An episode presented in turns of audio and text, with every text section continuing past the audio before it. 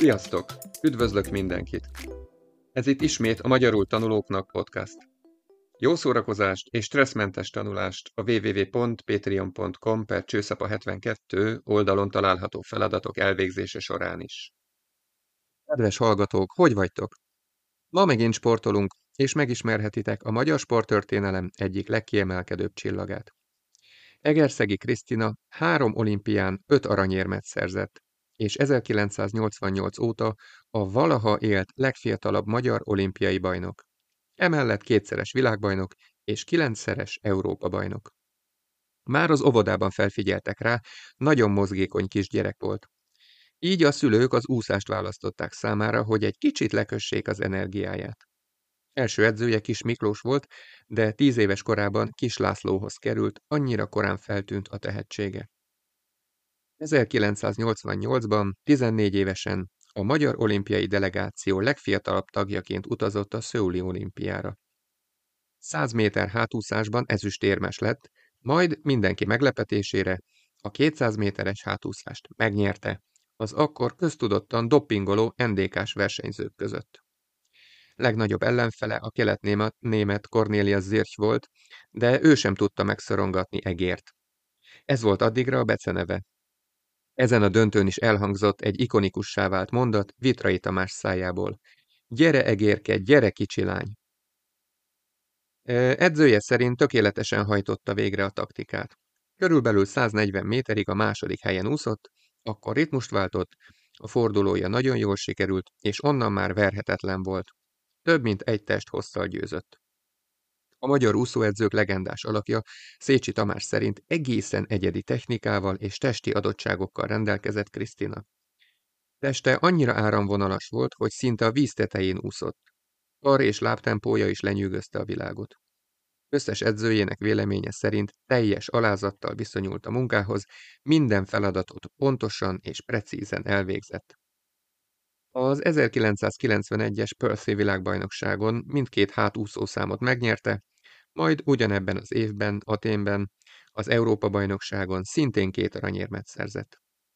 200 háton világcsúcsot úszott, és többször is egy másik magyar úszónő Szabó Tünde lett mögötte a második helyezett. Így érkezett el az 1992-es barcelonai olimpia, ahol mindenki aranyérmeket várt tőle, az úszás királynőjeként emlegették. A 100 és 200 hát mellé bevállalta a 4x100 méteres vegyes úszást is.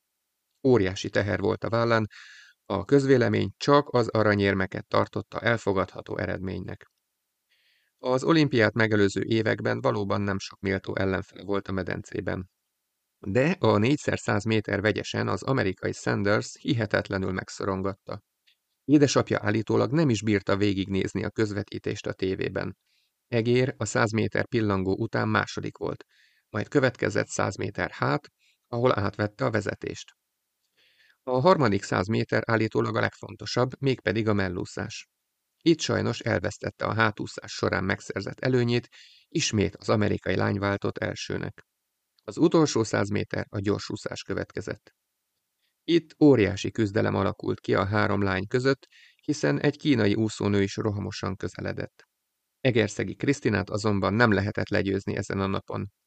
És a másik két számban sem két hátúszó szám szinte természetes módon az övé lett. Dagmar házét egy test hosszal verte. A csodálatos barcelonai olimpia után viszont valami megváltozott. Egér 18 éves lett, leérettségizett, fél évig nem is úszott. Úgy érezte, elvesztette a célt, a motivációt, már nem hiányzott semmi sem az érem kollekcióból. Koránál fogva emberi konfliktusok is adódtak. Már nem fogadta el mindig mindenben az edzői utasításokat, volt saját véleménye, így többször megkérdőjelezett bizonyos feladatokat. Ekkor nagy szükség volt az addig kiválóan működő monotónia tűrésre. Edzések közben verseny, verseket mondott, próbálta változatossá tenni az unalmas távokat. Az 1993-as Sheffieldben rendezett EB-n négy aranyat szerzett, ráadásul 200 pillangón is, ami új volt számára. 1994-re végleg beköszöntött nála a telítettség érzése. Naponta hajnalban felkelni, eljutni az uszodához, bemenni a hideg vízbe, és úszni a vége láthatatlan kilométereket.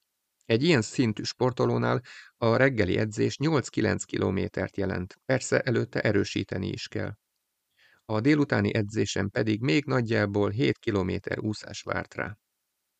És ekkor kezdtek feltűnni a kínai úszók is. Jobbnál jobb eredményeket produkáltak, még az edző Kis László is elkezdett kételkedni a sikerben. Egér eldöntötte, hogy a 94-es római VB után abba hagyja a sportot. Sajnos Róma nagy csalódást jelentett, mivel összesen egy ezüstérmet tudott hazahozni, a kínaiak mindent megnyertek. A sportszakma is leírta őt, Knézi Jenő sportriporter szerint eljárt felett az idő, abba kellett volna hagyni az úszást. Ez a pillanat volt Egerszegi Krisztina sportpályafutásában a mélypont. A világbajnokság utáni sajtótájékoztatón bejelentette, hogy még két évet vállal, mert a csúcson szeretné abba hagyni. Kis László edző szerint is ez volt a közösen eltöltött tíz év legnagyobb krízise. Egerszegi azonban kimászott a gödörből. Egy feltételt támasztott, hogy nem akar többé száz méter háton indulni. Így vágott bele a felkészülésbe. Az 1995-ös Bécsi Európa-bajnokság újra meghozta számára a sikert. Két számban is aranyat nyert, míg a 4x100 méteres női gyorsváltóval ezüstérmet hoztak haza.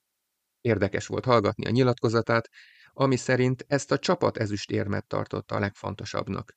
Ez adta neki a legtöbb motivációt. Az 1996-os Atlantai olimpián nyerte Egér ötödik olimpiai aranyát, és egyben ez jelentette sportpályafutása végét. A 4x100 méteres vegyesben bronzérmet szerzett, de a 200 hát nagy királynőjeként zsinórban harmadszor egymás után lett olimpiai bajnok ebben a számban. Nincs még egy úszónő, aki öt egyéni olimpiai bajnoki aranyéremmel rendelkezne. Amikor ráfordult az utolsó 50 méterre Atlantában, tudta, hogy ez lesz élete utolsó 50 méteres hossza, amit versenyben kell leúsznia. Hatalmas fölénnyel, majd 10 méterrel nyert. A célba érés után integetett, de még ezt is kifogásolták néhányan. Nem ünnepelt, nem csapkodta a vizet, csak felemelte a kezét. Számomra kiemelkedő sportemberi példa. Isten adta tehetsége, hatalmas szorgalommal és alázattal párosult. A természetesen elérkező válság után pedig föl tudott állni, szinte újra kezdte pályafutását. Azt pedig szerintem nincs jogunk felülbírálni, hogy ő mit és hogyan érzett.